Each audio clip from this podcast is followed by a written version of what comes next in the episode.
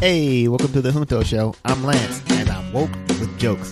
Hey, I'm Johnny Wynn, founder of the Venture Out. Oh. it sounded like there's something after that. Uh, and I'm Bo. Um, I'm awesome. Yeah, that's right, Bo. That's true. In case you haven't heard that this week, let me uh, co-sign that. You are, in fact, awesome, my friend. There you go. Oh, That's your you. ringtone right there. Yeah. I had uh, little stuff like Let me that. cut that. Let me work down the time. Hold on.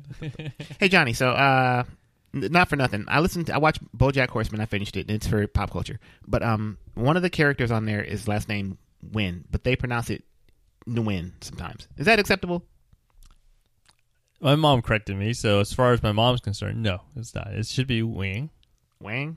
Yeah. Okay. All right. I thought that was weird. I was like, it seems like But Uh, I've heard that Diana. too. Uh, I've heard of other Vien- Vietnamese people pronouncing that last name like that. oh, he's- so you've heard it from Vietnamese people. Yes, rarely. I've heard it, and I just chalk it up to well, they're probably just conforming or adapting Mm. to make it a little bit easier. Yeah. And if you if you watch, I don't know, have you have you watched the whole series? I did. I loved it. Okay, so you know that they're actually the winds from Boston, and so they have the extreme Boston accents, and, Ah, and they're like they're like a bunch of Mark Wahlbergs. You know? that's true. Have you? Did, did you watch it? Did you like it? oh yeah, that's one of my favorite shows. Okay, yeah, it's great. It's amazing. I hated it at first, and I love it now. All right, sorry. That's uh, skipping topics here. All right, so uh, you guys got anything you want to bring up and talk about to uh, what's going on in your lives? So, how was your all's holidays? Ah, yes. Oh, All yeah. good? Let's acknowledge uh, Happy New Year, Yes. everybody. It's, uh, 20 20. Merry happy holidays. I can't. I just can't. it's the uh, the, the first show of 2020. The new decade. It, okay, so I've, I think I heard the first couple days or whatever. I heard people saying that the actual decade happens in uh, 2021, Yeah, it might be true. but like it seems like that only nerds are saying that, and I haven't even heard the rumblings of it anymore. So I'm cool with saying this is the new decade. There's a two. There's two zero two zero. So that's new decade for me. Yeah, I think so too. Yeah. I don't know if Uh, that I- too. I've heard uh, some reports saying how uh, people uh, who were giving birth to twins, oh, uh, separated by minutes, cross the decades. wow. Yeah, I guess there's. Okay. Yeah, I think there's a. If you're the first baby born in a year, I think some company gives you free diapers for life. But I guess you probably only use them for the first like couple years. couple, Yeah. couple years. I should just keep getting them and sell them. All right, so, yeah. but, but yeah, you all had a good time, family. Um, It was fun. Eat yeah. a lot of food.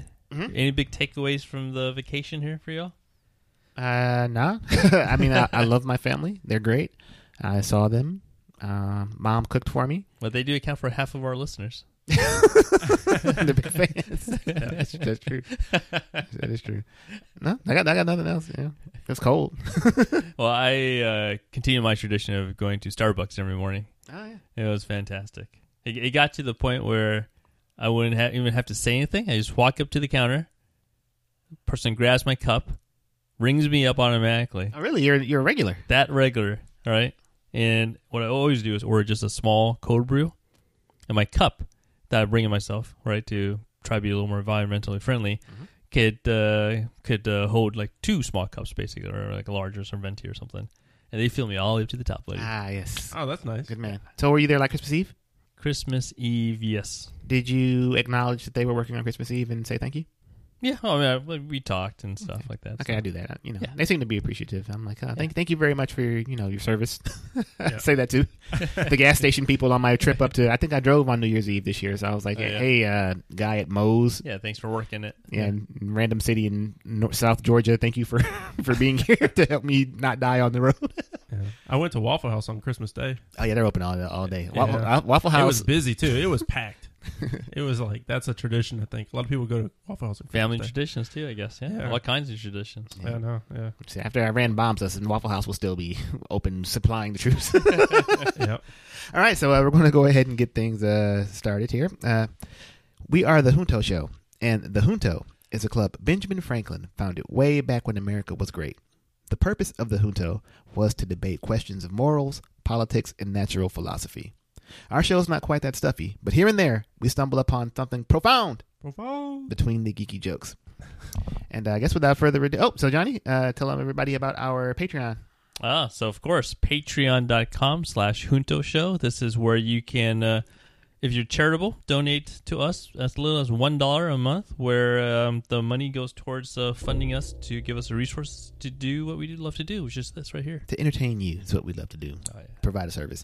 And if you become a contributing member to our Patreon, What do they get? you get access to bonus content. Really? including uh, the bonus episode that we will attach to this episode or will be associated with this episode, where we talk about that congressman in Arizona who tweeted out the photoshopped picture of uh, President Obama and the president of Iran, and how big a deal is that?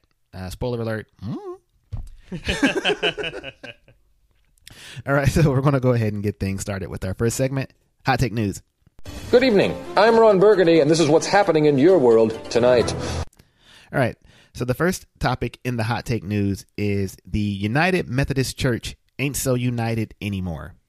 It's going to split over a uh, big aspect of church doctrine, and I don't know if you guys looked or not, but what controversial biblical issue do you think is going to split up the United Methodist Church?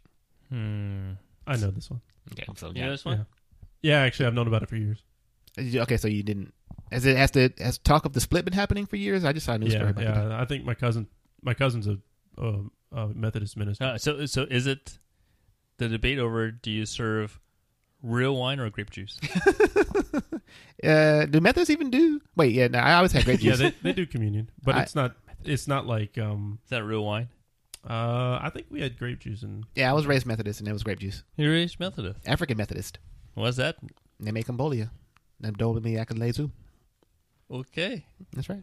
I'm gonna pretend I just. It's the uh, black church. I don't know. I, I I don't know that like for as much as big of a deal as Christianity is in America, I have no idea whatsoever what the difference in practice between Well- a Pro- Protestant and a Methodist and like an Episcopal or whatever is. Well, as you were saying Oh. those words, I'm like, did I just lose the ability to understand English all of a sudden? Like, what am I hearing? We used to sing some hymns in uh, Swahili.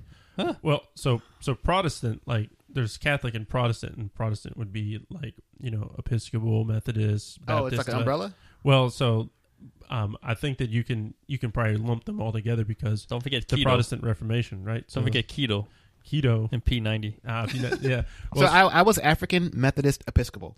So Methodist and Episcopal Wait. can be no, well, Episcopal is really close to Catholic. I, AME Church, man. That's all I know. I, Yeah. I couldn't tell you the difference between that and anything else. well, AME the- Church. So the the origins of the Episcopal Church was it was a Catholic church in England, and then What Bo I- knows and doesn't know. was it? It was you know you know the who's the who's the king that kept killing his wives? Henry. Henry, and Yeah. he, he he started the Episcopal Church because he wanted to. He chopped his. uh He couldn't get divorced, and so he wanted to get divorced, and so he started his own church.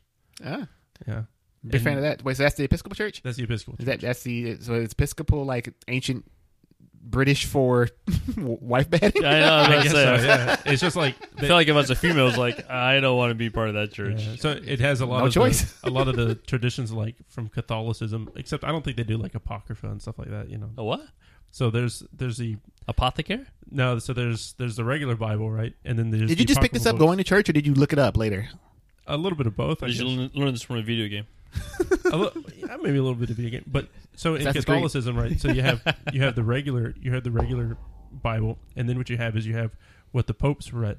So they the popes would write, and they would be like, "Now this is canon," Hmm. and these are the apocryphal books or something like that. Oh, okay, I have heard that. Yeah. Yeah, and so so as so when you're a Catholic, you you read the Bible plus the the apocryphal books. Protestants just read the Bible essentially. I guess I don't I don't know exactly. I forgot the whole what the because the Martin Luther did the he did his 43 notes and he stamped them on a, ger- a door in Germany. I feel like that's not the right number. Go on though. Well, so he did he did some number of like Yeah. you Yeah. know you know these things Mhm. we the- shouldn't do, right. and then that started the Protestant Yes, Reformation, and true. then, and then from that, then I guess Episcopalian. All right. Well, okay. So now that we've got the backstory, Johnny, what is Yeah. the thing that split the church? Uh, LGBT. ah, very good, very good. So uh, the church it hasn't split yet, but there's uh, I guess they had some big um, church get together or like conference, but like of the officials of the leaders of the church. And uh, the issue got to be so contentious that they were like, "Look, this is unresolvable. We are going to have two different versions of the church. One more conservative, where LGBT people what was it? I think they said non. I think you can be LGBT, quote unquote, as long as you are um, It's like not in leadership or something. uh no, what's the, celibate. So like um if you don't commit the sin, I guess it's less bad. So you can be, but I'm sure if they saw you kissing, they kick you out too. So it's a hogwash. So there's going to be non-LGBTQ uh, people in the one side of the church, and then on the other side, you can be a um, LGBT member and leader in the new Yeah. church. And so I think that started. I think I think it started back in the '90s. They had a they had a, a lesbian minister. Hmm? That was like the first lesbian minister, of the Methodist Church or something, and that started this huge uproar. And So there you go. Yeah. I, I, so I, you know, they say that uh, the the youth or whatever are abandoning the church at a crazy rate, and I think that is a big part of it. Like the last time I went to church, yeah, I think the last time I actually went to church, um, the church, I, I would think I was there with a LGBT member of my family, Mm-hmm. and the preacher who normally didn't even go that hard on LGBT stuff picked that day to go hard against LGBT people. And I was like, man, you know what? This is I can't Yeah. even do it. And my my member of my family is pretty religious, more religious than me, and gay, which I think is funny. But then, um, yeah, and so now you know what? This is not my version of love. I I, I can't get with this, and I'm sure there's a uh, more accepting church out there, but I was just like, you know what? It's fine. uh, all right. So, anything else on that? Uh, well, you know, w- when I heard about this, for some reason, it reminded me of the uh, second law of thermodynamics. Naturally. Oh, yeah. Naturally, obviously. Bill, are you familiar with it? I'm sure you are. Very versed Um, with it. It's uh, you know, you get hot, the hot get hotter. I, I believe the uh, it was uh, Newton that said it's getting hot in here to take off all your moles. So, as we all know, the second law of ther- thermodynamics states that the total entropy of an isolated system can never decrease. Uh, in other words, isolated systems spontaneously evolve towards thermodynamic equilibrium. Basically, meaning, hey, if you got like one spot that's too hot, one spot that's too cold, it'll equalize over time eventually, yeah. right? So, when I heard the story about the Methodist Church splitting, I'm like, well, looks like things are getting too hot in the church right here. So, what's the easiest solution? Well, let's just split it up. Okay, just to just reduce this tension that's going on. So, Well, know, churches, I mean, uh, historically, churches split. I won't say quite often, but Yeah. it's a, definitely a thing. That's why there's so many different Yeah. denominations. Yep, yep. I would be curious. To, I mean, you clearly know it, but I would like to hear it, somebody do it more like a, a podcast length uh, version of why everybody split up and, and win over time. Uh, it's probably over a bunch of dumb things and some of that. So, like, the reason that the Baptist denomination is there, right, is because they say you have to physically become baptized. Yeah. to Well, I be, mean, you know, saved and stuff like that. 10,000 years of, uh, denomination- of- no, no, doesn't matter. of uh, uh, Muslim war has been fought over who uh, the uncle of Muhammad is or whatever. that's the so that's the difference between Sunni and Shia, something like that. It's not a big deal to me anyway, but I don't, you know, I'll respect. All I right, do so, think I do think that the, the the topic of you know religion in society and its future place actually is a bigger topic. I think it's worth talking about. okay, we'll put that on the list and we'll bring it up in a future show. All right, so uh, n- next topic and the big news of the week, year, big news of the year so far yeah, is the possible, or we'll say the escalating tensions with the country of Iran. World War Three. World War Three. Uh, so hot, hot take, Bo, is this going to start a major war? Well, uh, the the first two movies were okay, um, but uh, we're gonna see how the trilogy ends. So Afghanistan and Iraq. is it directed by J.J. Abrams?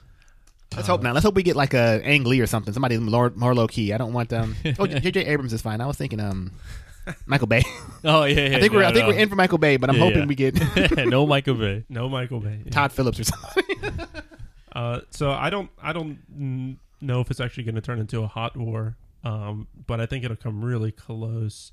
And I think what it'll be is you know instead of becoming a hot war against America and Iran directly, it'll be a there'll be a proxy war in like Yemen or something that, that'll be hot, Best case scenario is we get which is probably already happening to be honest.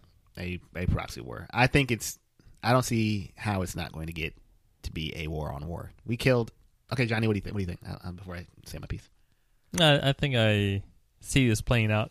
And, and again, don't quote me on this. This is like a, the worst uh, betting, uh, guessing game here, where it feels like proxy war would be the most likely uh, response and eventuality coming out of this. Are they going to strike us on our soil? Uh, probably not.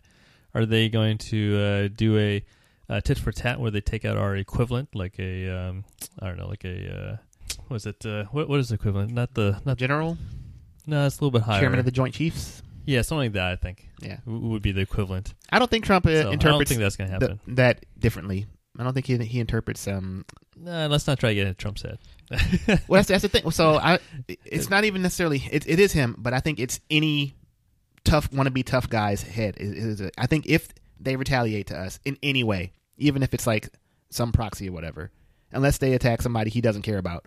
Well- I think he doesn't want to be seen as being weak on the world stage. Correct. So anything they do, and this is probably why he, I- I think he it went so far already. Well, I think it goes a little deeper than that. I listened to a fantastic uh, episode of The Daily today talking about the history of this and what led to Trump making this decision.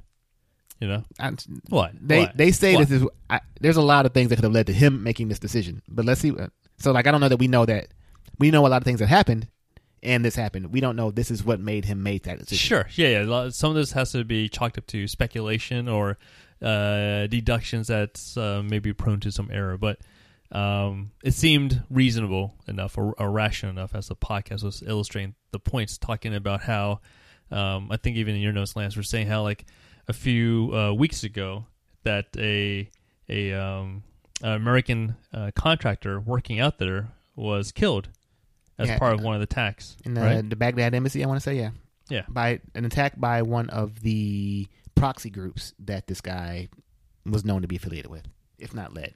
I'll go affiliated with. Yeah. Okay. So, so there's a retaliation that happens there, right? So I, I guess, and this is the first I'm learning about it, the uh, the Department of Defense gives a menu of choices to the president to choose from, and they try to anchor the, the choices by giving a Uh, the old anchoring. the anchoring. yeah, you got to anchor the, the choices, or else you won't have a point of reference. So they anchor a very like a uh, e- a not a very um, big impact option, and one that's like super extreme option, just to anchor. And then usually the president would pick something in the middle ish, Mhm. somewhere in that realm, right? And at first he did. He so uh, Trump uh, ordered someone to retaliate against some military forces.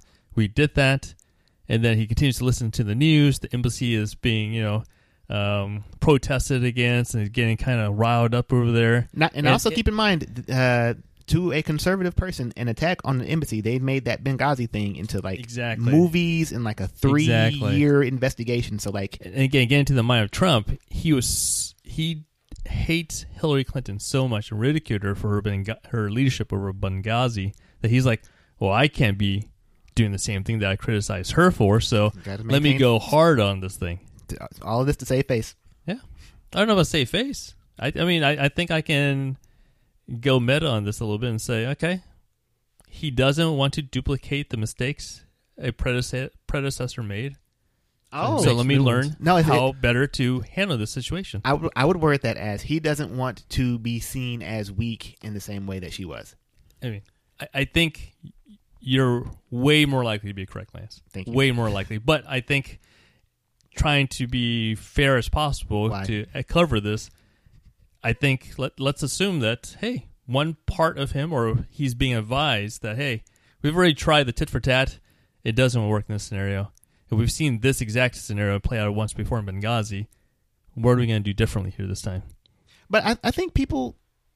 Okay, so here's a thing that I think about a lot: is a, do you remember the, the quote unquote red line with chemical weapons that Of course, happened yeah. with Obama? Oh, yeah. And Obama, he got rid of all the chemical, well, not all, but like a ton of the chemical weapons in Syria by whatever the guy was.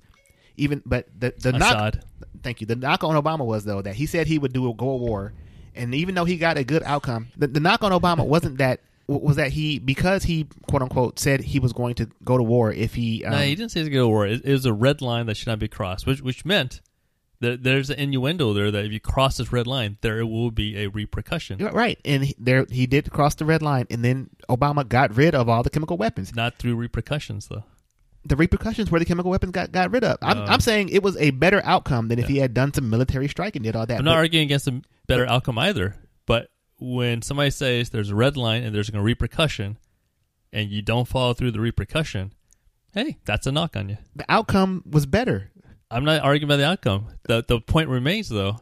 You said you do this, you didn't do it. You still ach- achieved the goal that you wanted, but you didn't do the thing that you said you're going to do. And that and that mindset, That's a knock. it- that exactly that you're that you're emulating Yeah. uh, to, to to good effect is exactly what's going to get us into World War Three. Is because Trump has said at this point, he said, if you do anything to us, Right. I'm going to bomb yours uh, cultural sites or whatever. Yeah, I, I, but I think the the lesson to be learned here is don't say something unless you can follow through on it.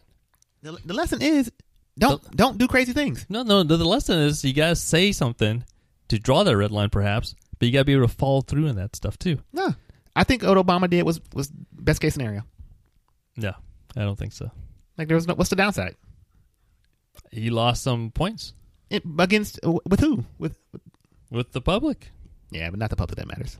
I don't think anybody rational and reasonable really felt that strongly about it. It was a bunch of warmongers and people who were already didn't like him. Uh, well, let, let, let- again, so let's um, scale down this uh, scenario a little bit here. Uh, Bo, you're a parent, right? Uh, so, yes. as a parent, when you give an ultimatum to a kid, yeah, you know you gotta be careful what the ultimatum is because you need to follow through with it, right? So, one extreme is saying, you "Hey, try to. Yeah. yeah." One extreme is like, "Hey, if you do this one more time, you're never gonna play that PlayStation again." Clearly, that's not gonna happen. At some point, the kid's gonna be able to play PlayStation again. Yeah. But if you say, if you act up one more time, we're not going to see that movie you want to go see.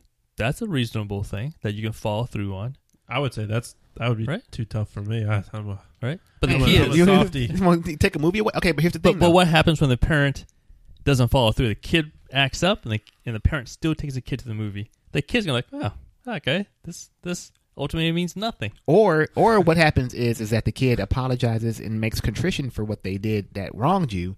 Then you say, "Thank you, I appreciate you making this right," and then you take it to the movie. Yeah, of That's course, fine. of course. Right. But I think in this analogy with But you you do it though. But I think in the analogy with the bomb and the chemical weapons, it's kind of like, well, hey, the kid turned out to be a good kid when he grew up. Like, yeah, y- y- good parenting. But in that one particular case, you should have followed through with ultimatum of not taking the kid to the It wasn't movie. even that long uh, before the the chemical weapons got gone. It was like within a month. The, Okay, point, anyway, the point remains. back, right, Well, Trump, I- Obama's good. Back to Trump being bad. I, st- I still think that whatever Trump did, you know, as far as I can tell, nothing good is going to come from it. Yeah, no, no, this is this is all bad. At, at at best, it's going to be bad. Uh, like like, the things that have happened in the last two days have already been pretty rough. Like we have to pull our troops out. Like we can't fight ISIS now, which I guess well, is bad. we're not going to pull our troops out, and then then what's going to happen? Iraq is going to go to war with the United States. So, Yeah, right. Like, I don't I even don't know, know like what what, our doing. status with Iraq is. Are we cool with Iraq right but now? I, I, but don't I feel know. like, but I feel like I need to ask the question of like, what if Obama had ordered this kill? he wouldn't have. What if? well, it would still be bad. Yeah, it'd be bad. So we would be just as outraged. Probably I- more because I'm like, what the hell are you doing? I wouldn't be. As, I probably was wouldn't great. be It would be way outraged. more out of character. That's great. That's would- great. Uh, It's good. It's a good gut check on each of ourselves to to acknowledge that hey, we'd be just as outraged or more so. Uh, I wouldn't be as outraged. Okay, why There you not? Well, because okay, so I think it goes to like uh, trends and in past behavior, right? I you can clearly tell that there's there is no general strategy here. It's just kind of you know Impulsive. impulsive, crazy. Uh, we'll just try whatever happens, and if something works, it works, right? Whereas if you were to see Obama in there, you'd be like, okay, I know he's actually thinking about repercussions. Trump's not doing that.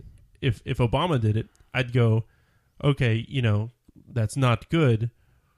But I'd want to be like, maybe I should reserve judgment until I see why he Ah, did it. You give him the benefit, benefit Yeah. of the doubt. Whereas Yeah. Trump is like, no. And I totally Yeah. agree with that. I think when I think of Professor Obama, I would imagine he's done his research, he's contemplated this for a long time, and he's um, played out the end game scenarios in multiple ways, and he believes that there's, there's a more likelihood that it's going to be good for the United States than bad. And I would give Obama the pres- the the benefit of the doubt for sure, actually, and say, hey, because this um, the I'd person give that the- anyone else the benefit of that, not Trump, just anyone but Trump. That's it.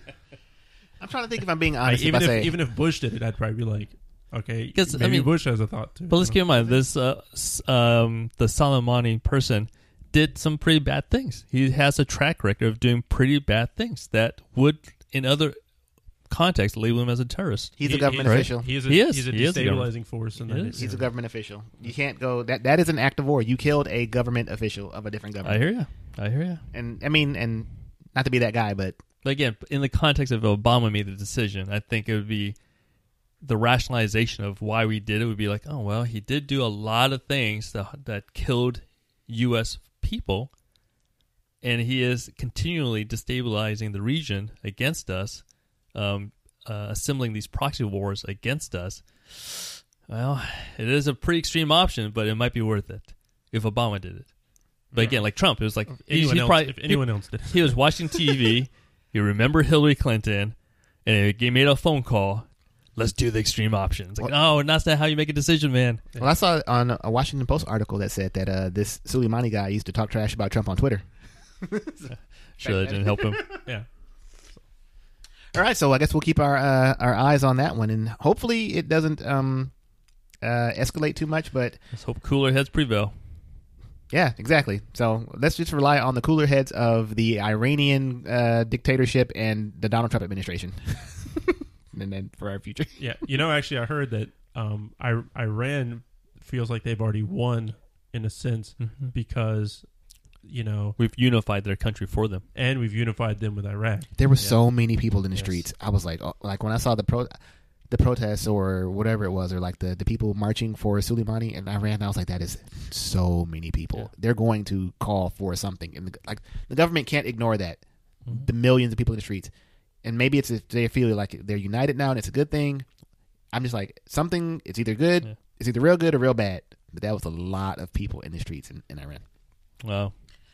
Too bad uh, Tulsi Gabbard has no chance to win. Tulsi Gabbard.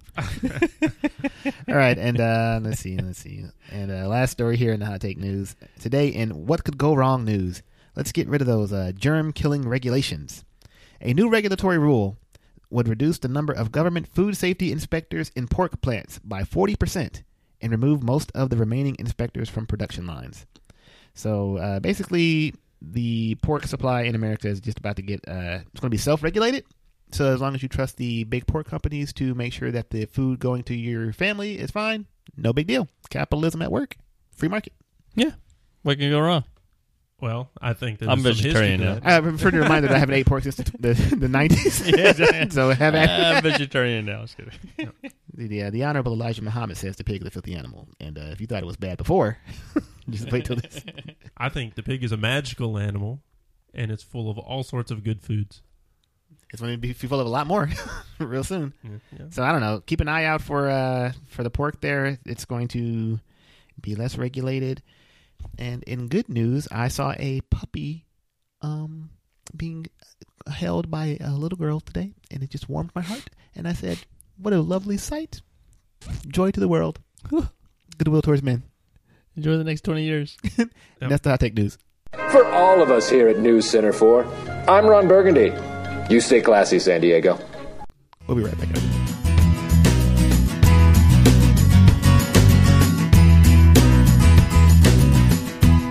Welcome back, everybody. Welcome to the Captain's Radar Room. Science Officer Lance reporting. First Officer Bo on deck. That's a lot of enthusiasm there, Bo. Okay, I'll, I'll turn it on deck.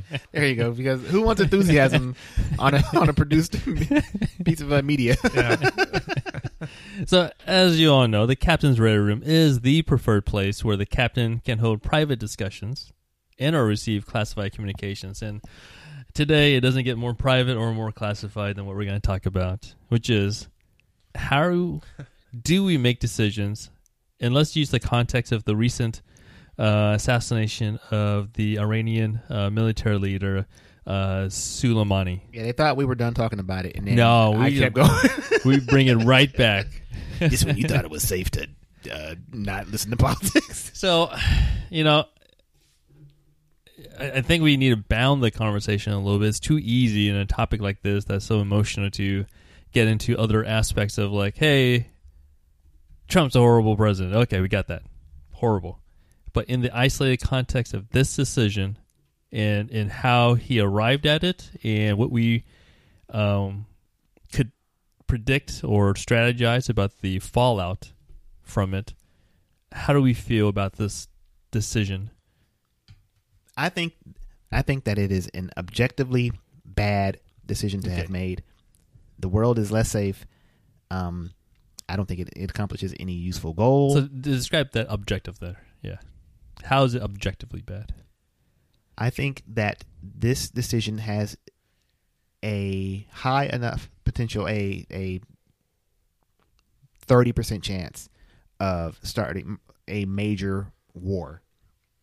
And so and the the stated reason that it was that we killed this guy was because he was planning some imminent attack. I'm like, one, he's he probably wrote it down.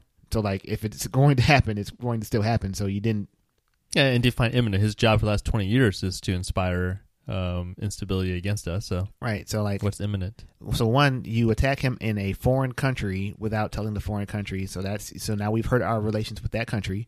You attacked a government official of somebody who you've already got beef with, and so I'm like, it's a small return for a huge risk, and so I don't think that the risk. Uh, Yeah. one, you're guaranteed to have some repercussions, right? And then that's bad. Uh, so like life for life is probably not good. Like that itself should probably be enough to not have done it. But maybe you save some lives in the long run. Yeah, To- so, I, I, but I think that the possi- I, my, I'm resting it on the possibility of this escalating into a major world conflict yeah. is so, so high that it was unethical to have made this decision to kill this guy. right, I So- think you're blending a lot of words there, but I think at its root, what you're saying, Lance, is it's a it's a classic risk versus reward decision making style here. Risk versus reward. What is the reward? The reward is we've retaliated against and shown Iran they can't keep pushing us around like this. Oh, if that's what the reward is, you really shouldn't have done it. If the reward was you stop this guy from committing some extra uh, atrocities or whatever, that's more justifiable than Well, teaching it- a lesson. What is even the whole country where, hey, Iran is a whole country, stop pressing our buttons.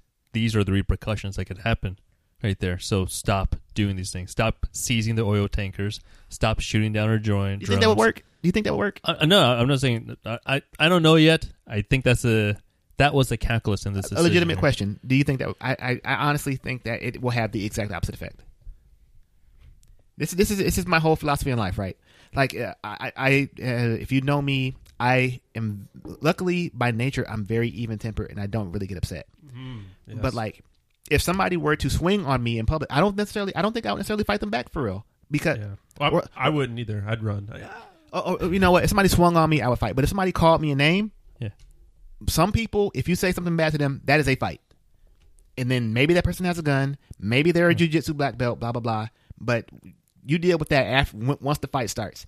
I say to myself, you saying something to me, yeah, that sucks, but I'm not going to attack you because of all the possible repercussions of that thing.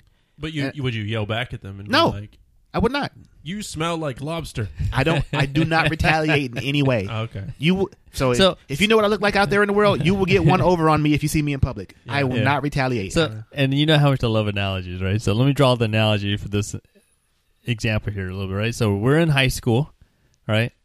Um, Bo is the biggest dude in the high school, right? Clearly somebody you can visibly look and say, I don't want to mess with this dude because he's jacked, all right? But on top, but on top of that, he's super nice. I got Right? these warts on my back. Ah. Right? all right. So now imagine this uh, smaller kid, for no good reason, right? Let's say that.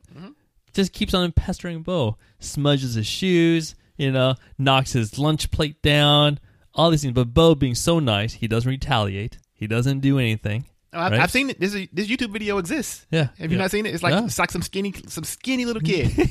it's like pushing this this big kid, this, this fat kid, but he's like Yeah. pushing him. He's like punching him or whatever, and he's like, "What you gonna do? What you gonna do? What you gonna do?" And the fat kid's like, "Stop, stop!" And then he keeps doing it, and then like the kid, the big kid reaches his limit, and he just like grabs the little skinny kid and just throws him and like breaks his leg. I think Yeah, it It's hurts really- real bad. It's yeah. a brutal little video. Oh. But it's like, hey, you know, like But that's kind of the takeaway here, right? Where Iran keeps pissing off the United States, right? So what's the retaliation? If you don't do something, I'm not sure what the something is. That, that that's the whole point. Is it tit for tat? You, he, you know, throws down your lunch plate, you throw it down their lunch plate, or do at some point you just break the kid's leg and say, "Hey, stop messing with me." but this goes back to where you starting the clock on who wronged who first. You know, No, but let's go back to the original point of will this result in a change in behavior, right? Both in the skinny kid poking at the bigger kid and Iran poking the United States. Yeah, but you're but who, who you're saying that they're the ones doing the poking. I would could make the argument that we're the ones doing the poking. Sure. we're the Yes. big kid doing the poking. We're the Sure. bully. Sure. But let, so so let's say it's been tit for tat then. Then we, as the much bigger power, should uh, stop titting. That's your new ringtone right there. Cut that. Well, I will say, from the Art of War, Sun Tzu says, Oh. ah, he says, the purpose of war is peace. Be- perfect example, Bo. So when this war starts, when and why will it end? That's what I don't get. If we, if and when this pops off, what, what's the goal? What is the end of it? We get into a whole hot war with, with whoever. A treaty? Like it's going to be some unsatisfying. It's either going to go on for forever, or it's going to be some unsatisfying inwards. Just like okay, we agreed that we've cost each other so much money, and it's been such a pain in the butt that we just signed some paper saying that we're done fighting. Yeah. like- and what got solved? Yeah. Everybody measured their wangs, and now we feel like uh, our pride is in check. Well, I think I lost you a little bit there. I mean, the the end result, ideally, would be some sort of peace treaty. Right. Just do that up front then. Don't fight. Do it without fighting. Why do you need to fight to get to the treaty? Uh, you're talking about common human behavior now. You know, If, it's it's like smart, if we're all rational enough, smart enough people to recognize that it's going to mm. be like, why go through the trillions of dollars in cost and lives lost to, to then end up with a piece of paper? Why not just do the paper up front? Well, Yeah. so there's probably some psych, you know, psychology here where it's like you will only, you know, come to the ag- agreements in terms of peace when you have lost everything or you have lost so much that you just go, it's not worth it. And so that would be and- and- like, but Skip the war. well, and some Yeah, things I mean, are just I That's would my foreign say- policy. Skip the war. Yes, and some things are just an impulsive decision too, like how Trump Yeah. probably made this decision. Where I just listened to an episode of Hidden Brain on the way home today, talking about how um, I think it was Chicago, where the uh, uh, students and the kids there, high crime rate, uh, low poverty, chances of them ending up in prison are quite high. What can we do about this situation, right? And the one of the examples they had was like uh, one kid or one teen, or whatever, some person was trying to steal a backpack and a water bottle because they're a kid, and the backpack owner wouldn't let go, so the the thief just shot him in Oh, the chest, point blank. Jeez. Kid dies, um, and the kid who shot the person goes off to jail for a long time. But like five minutes later, you ask that kid, like you can see the kid already like regretful, remorseful, like why did I what, for a backpack and a water bottle? What you know? And the repercussion sinks in, and it's like just if they just had cooler heads, the whole thing would have been avoided, and then everybody would have gone home, and you know life would have been on a different trajectory there. Huh. Yeah, it made But here we are making decisions, not not us, but like somebody like Trump making hasty decisions. You know, that's But- bad though. it is, but it's also human nature. That, and that's my point. A little I'm a human, Yeah. and my nature says don't ruin the world for for pride. Is, or is it more than pride? I think I, I like I if it was The thing is hard if you're the leader of the whole country. Like Iran right now, Iran could say, "Cooler heads prevail. The U.S. did something horrible to us. We should not retaliate because if we retaliate, we will only escalate and lead to war, which we would probably lose in. But pro- you know they're not going to. They're going to have to retaliate a little bit. I, uh, so the problem with that is that nature. the millions of people in the street will either will revolt or whatever. So what you got to do is get together and talk. I so what's going to happen after you, you know, we kill ten thousand people on each side and spend a- a billion dollars each is that you're going to get in a room and your generals are going to negotiate the peace deal. And I'm just like, why do you have to kill each other? Because like we don't, are we going to take over Iran and put up some some new Well, president? Maybe. I, I think I'm illustrating the point right now where you, you ask, why don't we just skip that and go straight to the peace deal? Yeah. Let's look at Iran right now. So we did something horrible to them. They're going to retaliate. Why don't they just simply say, all right, they did something horrible to us, but let's not act too hastily here, right? Let's just call up the United States and say, hey, man, what do you want to do to get uh, some peace going? They're not going to do that You know what? that answers the question of why we can't skip straight to the peace treaty. I think because Unfortunately, what is the actual reason why that wouldn't work? Well, I'm curious what you guys think. pride, Who's? Iranian in this case right now. If the ball is in their court right now, then pride. I, I don't think if you're the leader of the country and you've got uh, whoever how many people are protesting in the street against the United States now, like if you're their leader, well, looks like they want me to retaliate or do something Yeah, strong to send do. a signal back. I think I'm gonna have to. Do you think that? You don't have to. I, don't, and I, I can't speak for Iranian because there, there probably is something, and then like the rest of the world is the world. The world is a crazy place. So like if you don't show strength, maybe your people will rise up. We do the same thing. 9/11 happened to us. Yeah. We were demanding retaliation. No, stupid though. But yeah, you're true. True. I, I, I That's what I mean. Human nature. I think we just have to let this play out now. and let's hope the retaliation doesn't escalate I- any further. I think it, in a in a perfect world or in a better world, um, i- if we had a leadership in the United States that was more amenable to actually negotiating with anybody over anything, that right now before it pops off, because what happens next is going to determine a whole lot. If I think if if Iran was be, be cool, bro, and America was be cool, bro, they would say, look, we need to. You did something real bad to us. You you took it too far. You need to make it right between us. We need to have a truth and reconciliation uh, commission between Yeah. our two countries and go over the whole history. Yeah. And then you either need to pay us or do something to make it right, and then we just be done with each other. Like, uh, Yeah, but that would that would entail that you know us saying it was a mistake to yeah, Acknowledge that's the it. thing. Trump, Trump won't do it. Like, Yeah, we need to get a new president like right No, now. I don't think it's a Trump thing. That, that's my point too. Here, where put Obama in there, put Bush in there, put any president in there, put us in there. You really want to get it with Trump? But I don't yeah, think- it's unlikely with yeah. anybody. Yeah, it's no way we're going to acknowledge that. If, oh, we made a mistake. Mm. Let me Yeah. do it. I'll, I will take one for the team. Elect me. elect me for. yeah How old do you got to be president? Can I be president? 35. Yeah, you can be Yeah, I'm be president now. Happy birthday to me. Yeah. So so elect me. I don't even want to be president for real. I will negotiate this deal. Yeah. Uh, take one for the team. Everybody will hate me. That's fine. And then I will uh, get voted out or retire. And then, All right. then VP Bernie Sanders can take over. All right. So, so to end, uh, you got another point, Bo? well so I was gonna say Yeah. what's wrong with assassinations if somebody is legitimately, I mean if you think about it like if somebody's legitimately bad, I, I think I would be okay with it. But the, the well thing no that but but it's like if Hold on, hold on. I think Tulsi Gabbard's trying to call in right now. yeah so I'm you know I'm almost wondering should we even question are assassinations a bad thing Uh, well, yes. So one, they are uh, yeah but counter indicated by executive orders. But I think if you're president, you can just undo an executive order. So I, I, think if you ever do assassination, it's got to be in the Kim Jong Un style. No, but I mean, what Right. if what if they come and assassinate one of our generals?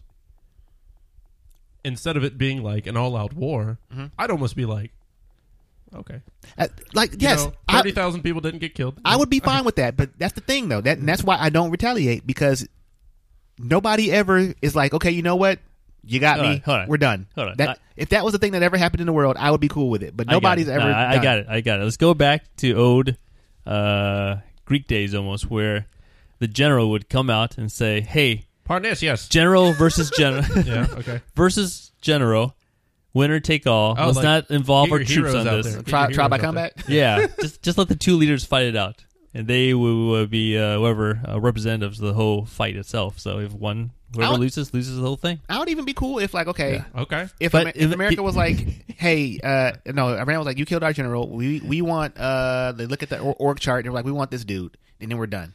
And then you kill that guy, and then they're like, "Okay, I don't know if I would be like kind of No. like that, but I'd be like, But but can you imagine who our joint chief would be? It'd be like The Rock. yeah, yeah, it, the mountain." yeah, exactly. What's idiocracy? Uh, Terry Crews, uh, Yeah, President see. Camacho. Camacho. yeah, But see, okay, so yeah, it sounds bad, and that's why nobody will ever do it because you- you'll you'll be a, a historical laughing stock. But you're like, okay, I'm not going to sacrifice this one guy, but you are definitely going to sacrifice tens of thousands of people. And how is that better? yeah. That's what I'm always thinking. Like, You got me, Spock.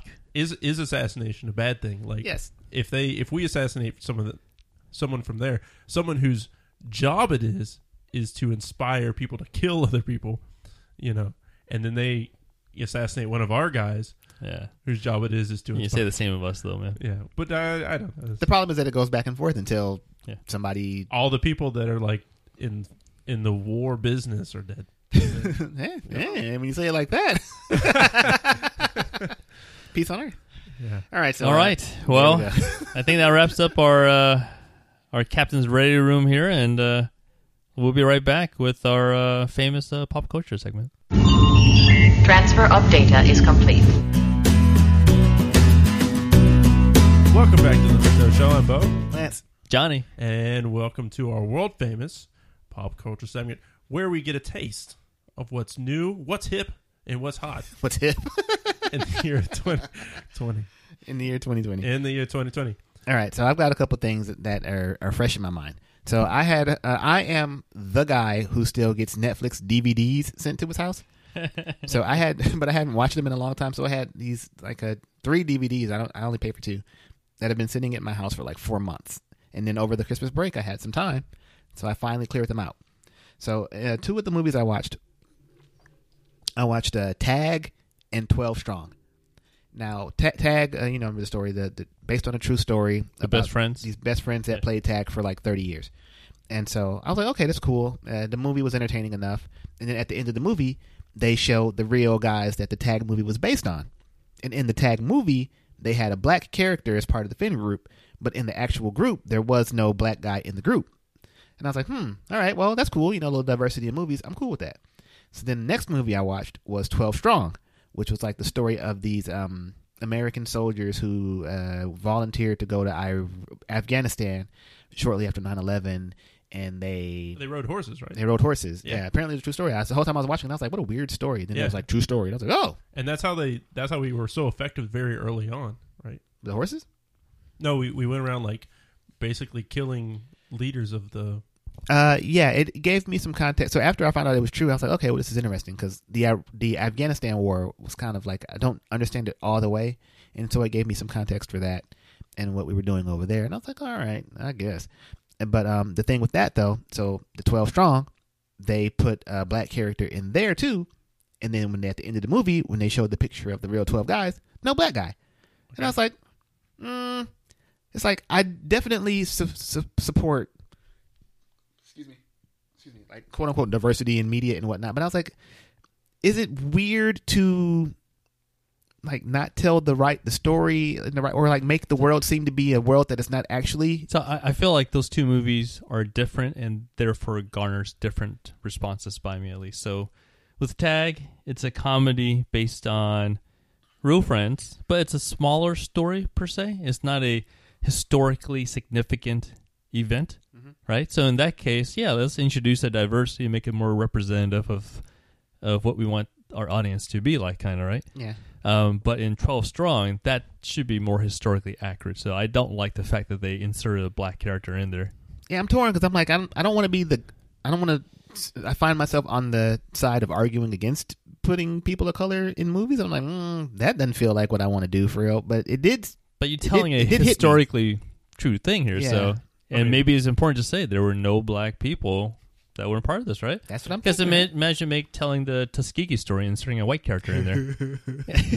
Well, they're in there. They're just not not the good guys.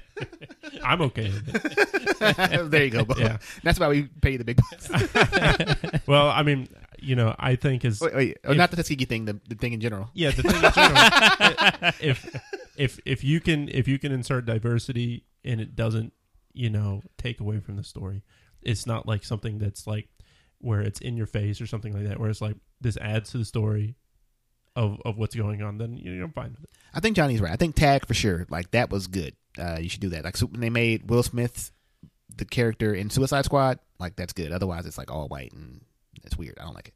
So yeah, it just hit me as weird. And then secondarily, what I noticed was that they so twelve strong. Uh, also, it was Tag was was good. A little dude broy, but it was good. And twelve strong was cheesy, you know, war propaganda, but good. yeah, I didn't like it. It was fine.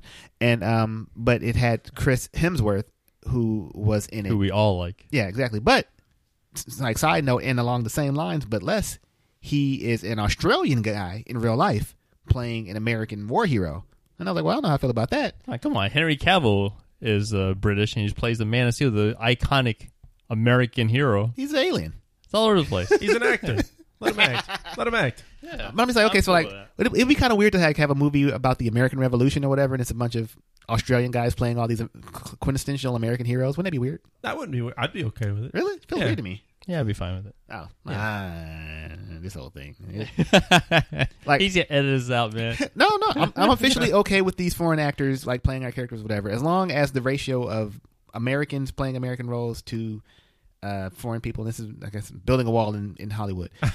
see I think that's a bad way of thinking about it if they're a good actor and they're good for the part then they should play it if they're the person that can convey the right emotion to help propel the story along that you b- can get behind within reason. Like Yeah. there are American actors, and then and they're not all so bad that every role needs to go to uh, a British person. Like once it's like if it gets 70-30 British people to American people, I'm like you're doing this on purpose, and there's a problem. Oh, well, actually, I, I usually find I usually enjoy those shows better. The British shows. well, not the British shows, like when because I think there's more of a tradition of like stage acting and stuff like that over in England, whereas over here it's you know probably not as strong. I mean, I don't know. Look, as long as they keep the ratio within an acceptable level, I'm perfectly fine with it. But I'm keeping my eye on you, Hollywood. You damn it, don't you mess with me. All right, so uh, what do you guys got in pop culture world? Uh, well, so um, like George Washington played by some Australian. That's not weird. Well, I guess he's George Washington was played by uh, Frasier Crane, so you know that's okay. What if he really was? Yeah, I think he was. Actually. well, not Kelsey Grammer, but like Frasier Crane. yeah. yeah. Uh, so I watched a movie on Netflix called "I Lost My Body." Ooh. It is a French. Um, I I'd almost consider it like an art piece uh, film. Uh, it's it's pretty sad. It's, it's kind of very uh, sad. Uh, uh, told story about a guy who dismembers his hand, and his hand tries to go back and reattach to his body. On purpose? Or did he accidentally it- cut his hand off? Well, it's it's accidental, and so the movie, I, the movie's good. Like the hand's moving?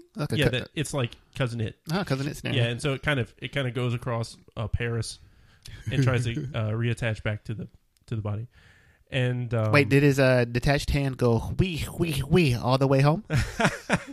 no, uh, but it was uh, you know it, it was uh, kind of a story about Paris joke. um, what is it? Uh, the way I'd kind of describe it was when watching it, I thought the story was about one thing, then I thought it was about another, and then I guess the uh, then it kind of changed, and and I guess the lesson at the very end was completely different, and so it's in a sense I liked it that the fact that I thought I was watching a story about one thing, and then I realized no, it's actually a story about this. Oh no, it's actually a story about this. And how did you stumble upon this movie? Have Nobody. Have you heard of this, Johnny? No, I'm looking it up right now, and uh, it's got decent reviews. Yeah, and How'd you hear about this? Yeah, I just stumbled across it. How does Bo hear about anything? That's he what I asks wanna know. questions like, Yeah. That's what I want to know. I- His process. well, so I watch a lot of cartoons. It's a cartoon. Oh, is it? Okay, Yeah. that makes Yeah. more sense. Yeah, yeah, and and I like uh, f- f- I I really like French cinema. Really? Yeah, I think we'll discover what antimatter is before we discover what uh, how Bo discovers his things. It- yeah. So uh, you have a favorite French movie, Johnny? Uh, no. Yeah, me either. Oh, uh, uh, Emilie? Amelie. Emily. Emily. Yeah, it's close. So, I was doing the French pronunciation. Amelie. um, and I've so that's a I would recommend that movie. Uh, I'm guessing you'll talk about The Witcher, so we'll, we'll discuss Witcher stuff later. But uh, the other thing is I got a book, and it's called uh, How to Live by Sarah Bakewell, and it's about the life and writings of Montaigne. Um, so he tries to he- Johnny, you know who Montaigne is? oh, of course. yeah. So he is he's like a philosopher. He's not really a philosopher in the traditional like uh, Nietzsche or something like that. He's kind of a guy that just kind of wrote his thoughts down and journaled in like the 1500s. And Like a he- crazy guy. well, not a crazy guy. He was he was like a, a businessman or something like that. And so he started Because there's no crazy businessmen running the country. Trump. so he started writing his stuff down, and then he he published his essays on on what it means like how to live, and it became like uh kind of overnight classic or something. You like got that. any uh, things that stick out to you? Um, Yeah. I, I I wish I brought the book because I was like right underlining some of the Uh, so you quotes. finding to it, finding it good? Yeah, yeah. Well, the the way that Sarah writes it is, it's not actually his essays because his essays are actually kind of hard to follow, and so it's more of like her cliff note versions of the essays, and so she kind of broke down what in essence he's trying to say about how to live in t- answering twenty one different questions. Fascinating. Yeah, and and right now I'm only on chapter three, but the the first two lessons is like, uh, don't worry about death, you know, Mm. and You shouldn't worry uh, about it, but you should definitely be aware that it's coming for you. I agree. With, I agree with that. Yeah, so so the yeah, because there's the way because um he thinks about it is he got when he was riding along he got like you know a close to death experience whenever he got knocked off his horse and banged his head and he was unconscious, and then uh you know so he writes about that a lot and he writes like you know death will come and when it comes it comes you can't do anything about it, you know just don't worry about it. Uh, and the next one is like pay attention in life, you know, pay attention to everything. And so whenever you read us, the way he kind of writes, it's him writing was his form of meditation and how to focus Mm. on the present and all that kind of stuff. So So I think it's actually a pretty good book so far. I'm only on chapter three, so not Uh, very far into it. But Send me a link or send me the name of it. I'll maybe I'll join you. it's how to live Okay, a life of Montaigne. I guess it's here. Yeah. I'll I'll, I'll listen to this again. By the time he finishes the book, he'll just turn into energy and just drift away. He'll ascend. yeah. Yeah. Well, I think it's like it's like the common man's philosophy. That's what probably what I think it is. Not good for women. Uh, yeah, I don't know. I don't know. It was written by 1500s guys, so it's probably pretty sexist. You know, at least it's not. It's not overtly right now. Yeah. So that's about it. Uh, my my uh, some quick synopsis before we get into the The Witcher. Mhm. Um, so I watched a Amazon Prime movie called The Aeronauts, which I was kind of looking forward Oh, to. it's a movie. I thought it was a show. It's a movie. It's uh in ni- in 1862, Daredevil balloon pilot Amelia Wren, played by Felicity Jones of Rogue One, uh, teams up with uh, pioneering meteorologist James Glaisher, uh, played by Eddie Redmayne, to advance human knowledge of the weather and fly higher than anyone in history b- before. So keep in mind, 1862, they're in a hot air balloon flying higher than ever ever before, breaking the records. And these two people have a certain chemistry. They were together in that Theory of Everything, playing Oh, yeah, Stephen yeah. Hawking movie. Um, so yeah, great acting. Um, Americans, those actors, the characters. the characters, no, this is uh, English. Okay. Um, and it's it's just amazing the adventure that you can have in eighteen uh, 60s like that, where and the cinematography is beautiful, showing the balloon rising through the clouds and just the stuff you find up there. It was just it, it's it's actually kind of amazing what they went through, So the, the trailer didn't do much for me, and did not do anything for me either. But the movie itself. I would say is worth watching. I right. say it's worth watching. Yeah, you gotta be in that mindset though. Keep in mind this is a period piece and and stuff, but Oh yeah, you do like those. Yeah, Yeah. yeah. No, maybe not like this, but yeah. And uh, the two shows that I watched, um, I am um, almost uh, close to finishing off season two of The Expanse. Highly reviewed sci-fi show. They're in season four right now. Season five has already been renewed on Amazon Prime as well. Um, the story is a little convoluted. I'll just give a quick synopsis. A police detective in the asteroid belt, right? This is in the future, sci-fi. The first officer of an interplanetary ice freighter and an earthbound United Nations executive slowly discover a vast conspiracy Oh. that threatens the Earth rebellious colony on the asteroid belt. So, It's a space opera. Kind of with some politics intertwined with some Go on. space stuff going on. It's, it's it's it's interesting and it's got some good acting in it, I believe. And uh, Thomas Jane, who played the Punisher once before, I love his. Uh, I love that actor. So check it out for sure. So season two looking good, and I hear it just gets better. So I, I hear that The Expanse and The 100 are two of the best shows on TV. I'm not watching. there you go. So, all right. And I also finished season one of His Dark Material on HBO. Uh, this is based on the book, of course, and uh, was adapted previously in a movie called The Golden Compass. So, in the show, a young girl is destined to liberate her world from the grip of the Magisterium, which oppresses, represses people's ties to magic and their animal spirits, known as demons. I'm four Um, episodes into the show. I do not care for it. Yeah, I wish I could say it gets better, but it stays on par. Yeah. Yes. It's big Uh, budget, uh, yeah. big, big uh, franchise. HBO put a lot of money into their replacement of. Game of Thrones. And, No, no, uh, yeah, I don't know. well, this plus Watchmen is what they, you know, Yeah. put in the Game of Thrones slot. They're like, hey, don't cancel your HBO subscription. Well, they had they have uh, Westworld, right? Oh. So I think that's the Yeah. hopefully the Yeah, but Westworld's switching it up, so Yeah. anything it's completely it could be Yeah. could be crap. You know? Yeah. what do you mean they're switching it up? every season they change the Yeah. world. Well, they're they're they're going out of the park and now they're in the real Yeah. world. I think. I really, um, I, Yeah. I quit watching it. Is, it still, is Westworld worth me catching up on? Yes. Uh, I know you like it, Bo. Yeah, so season Yes. one I think is fantastic, and season two is pretty good. But I thought season two was better. okay. I'll go with the sake of the season two is not better than season one. I didn't love season one, so I'm not going to okay. go I into thought it. season two was better than season one, not like dramatically, but marginally better. All yeah, right. but it's, it is definitely a show that you've got to like be eagle eyed, staring at to follow everything. There's my problem. Yeah. All right, so um, I uh, you done? I am four. Oh, excuse me, geez, we're, we're, bad, we're bad this episode. I am four episodes into Watchmen, and I love it. Um, suffice it to say, it's some show about superheroes and racism, and uh, sold. Bo, how far along are you? Uh, I finished. I think Ah. you did too. I did too. Yeah. okay, so we can't talk about it very much now, but uh, is it is it good, great, or amazing? Uh, it is. Okay, well, you said good, great, or amazing, Or bad? I mean, I assume it's one of those three. Though. So I would say it's between good and great, but when I think my great and your amazing are probably I think it's solidly great. Okay. Yeah. I'll take great. And well, it'll probably end up being great or amazing for me, but because, Yeah. because I really care about the material.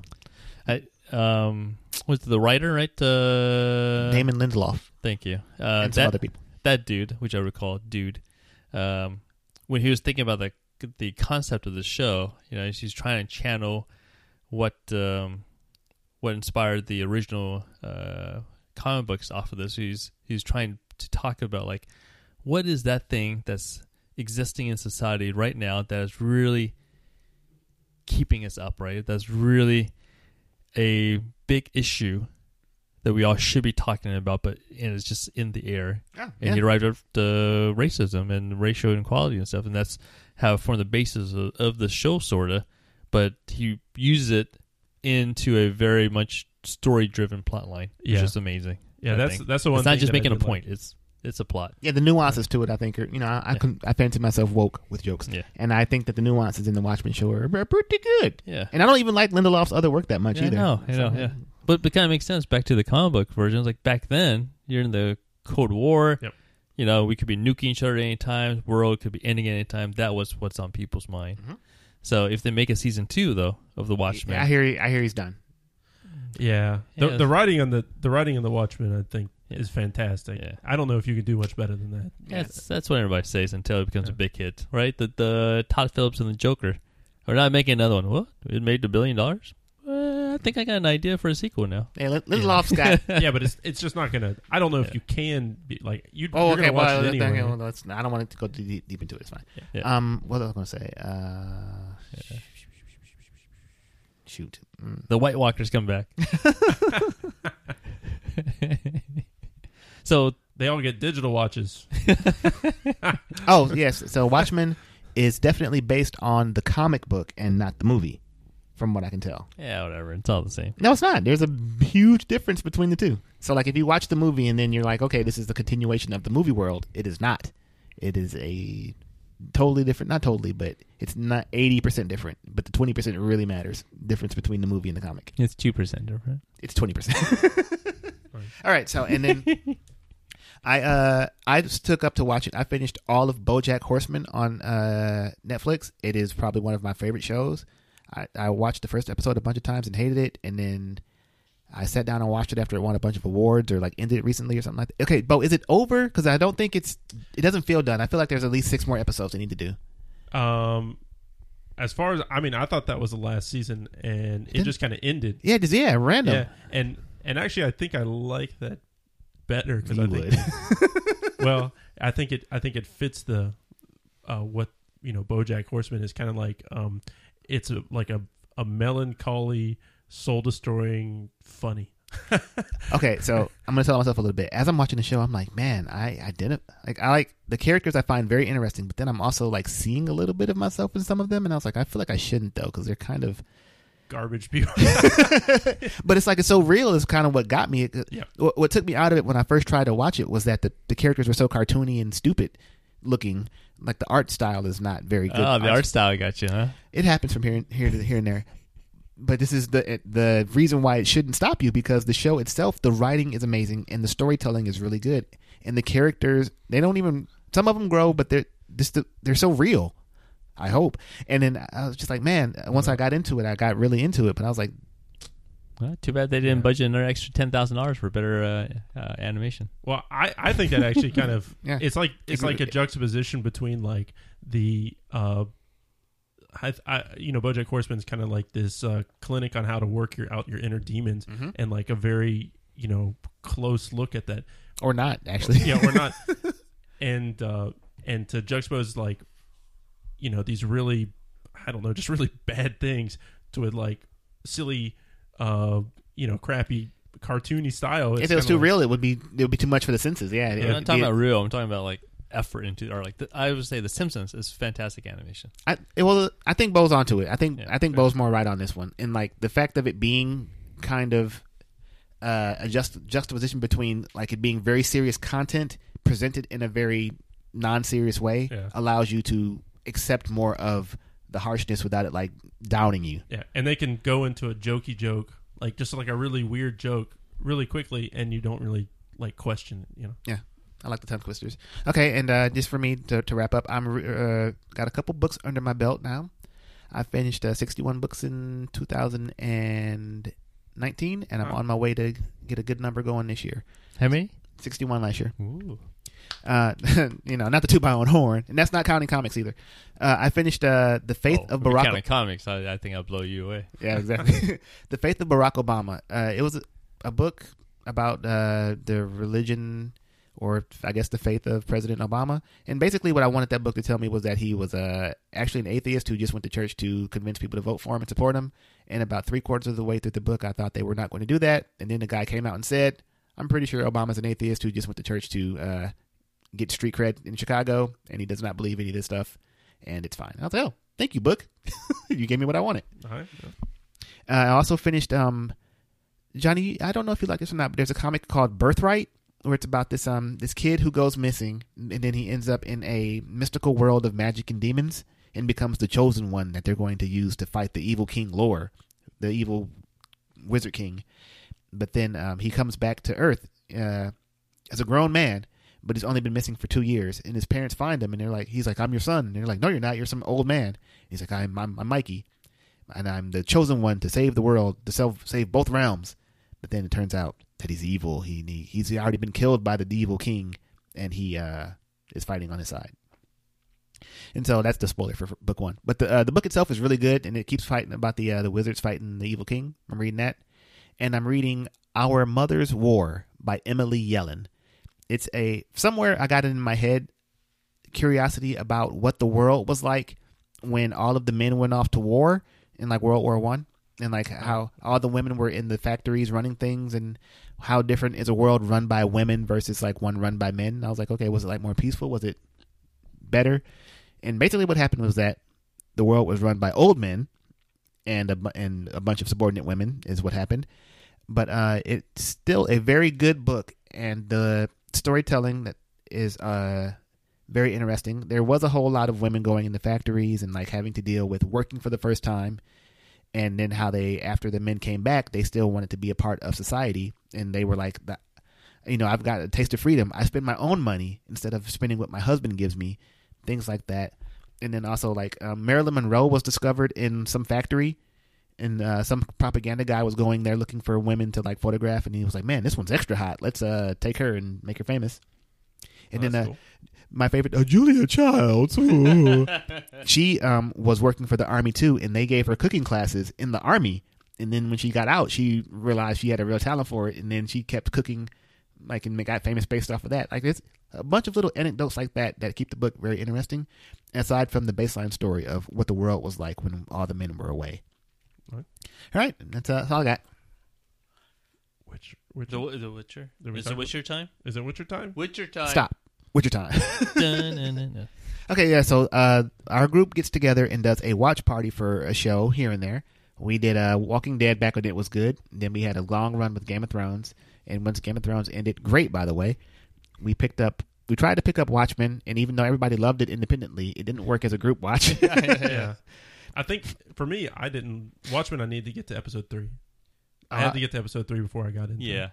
Yeah. I think I was reading the the reaction from the room. and It didn't seem like anyone was gung ho about it. So I was like, and nobody's clamoring for the next viewing party. So I was like, The first All right. episode was so uplifting too. I don't know what would stop anybody from wanting to continue with their with the group. And so now we picked up The Witcher Yep. on Netflix, uh, starring Henry Cavill in the uh, based on the books, right? I guess so. Yeah. I didn't read the books, so Okay. Well, it's not. I mean, I guess the games would be based on the books too. So the book is the origin of everything. mm, And I find it to be mildly entertaining. I like all the character. I like all the actors that are playing the characters, and I don't all the way understand the story, but I'm totally in. mm, Is my review of it. Mm. Oh, me? Uh, so I I will say that um, I think that the story is. Uh, I think they try to make it uh, more of a uh, what is it? What's the word I'm trying to say? The story is very They're trying to make it epic. common. Yeah, it's it's you know just a, a pretty generic. I think it's more like the. I think it's like a story. video game. Like what the character does is he does go around fighting monsters for money. Yeah, He, he does quests. yeah. but I will say my my probably my biggest takeaway from the thing that it, I don't like um, is I don't think I really like the cinematography of like how he's introduced to like the these new people like especially the scene when you know hopefully it's not a spoiler uh, you know tell me uh whenever he's introduced to like the miners or something like that right? So the miners are sitting there complaining about this monster and they're like what are we going to do about this monster? And then he's just like standing in the background brooding or something like that. Like to me that i i think when when when they the director makes decisions like that they kind of they don't think the audience is smart enough to be like how did he get there that's dumb you know Yeah, yeah, yeah. you know and Well, so i don't like those it's kind not decisions. climactic to show him walking into a mine. yeah i mean yeah or he should but he should be like he he should might- just like be like sitting in the corner and then just be like hey you know i was here you know i don't know i don't like that stuff i don't i don't like the way they they film this stuff but it's good it's I- So, do you, do you like it? um i like watching it in a group i don't think i could watch by myself Really? Yeah. Wow. Yeah. Uh, no, I think that's a great point, Bo. I think when I think about the style of this movie, there's not much style to it, yet the production quality I think is fantastic. They put the money it's into amazing. it. Yeah, they put the money into it. Everything is, you know, tip top shape and such. Is there a lot of f- style to it? Maybe not, but I think it's got so much other things going for it. It doesn't necessarily require the style to be successful yeah per se. I will say I think that for some reason it feels like um, so you, they paid for an A product and they got a B product, whereas I feel like this Expanse they paid for a C product and they got like a B plus product or something like that. Right? Oh, okay. Yeah. And so I kind of think of it as like, it, to me, I know that this is their prime cut steak, right? And I'm watching it and I go, eh, He's overcooking it. yeah, He's overcooking it. it's the you know, Yeah, I don't know. I, I'll put a different twist on the whole thing. I'd say with The Witcher, they're looking for a flagship, iconic show.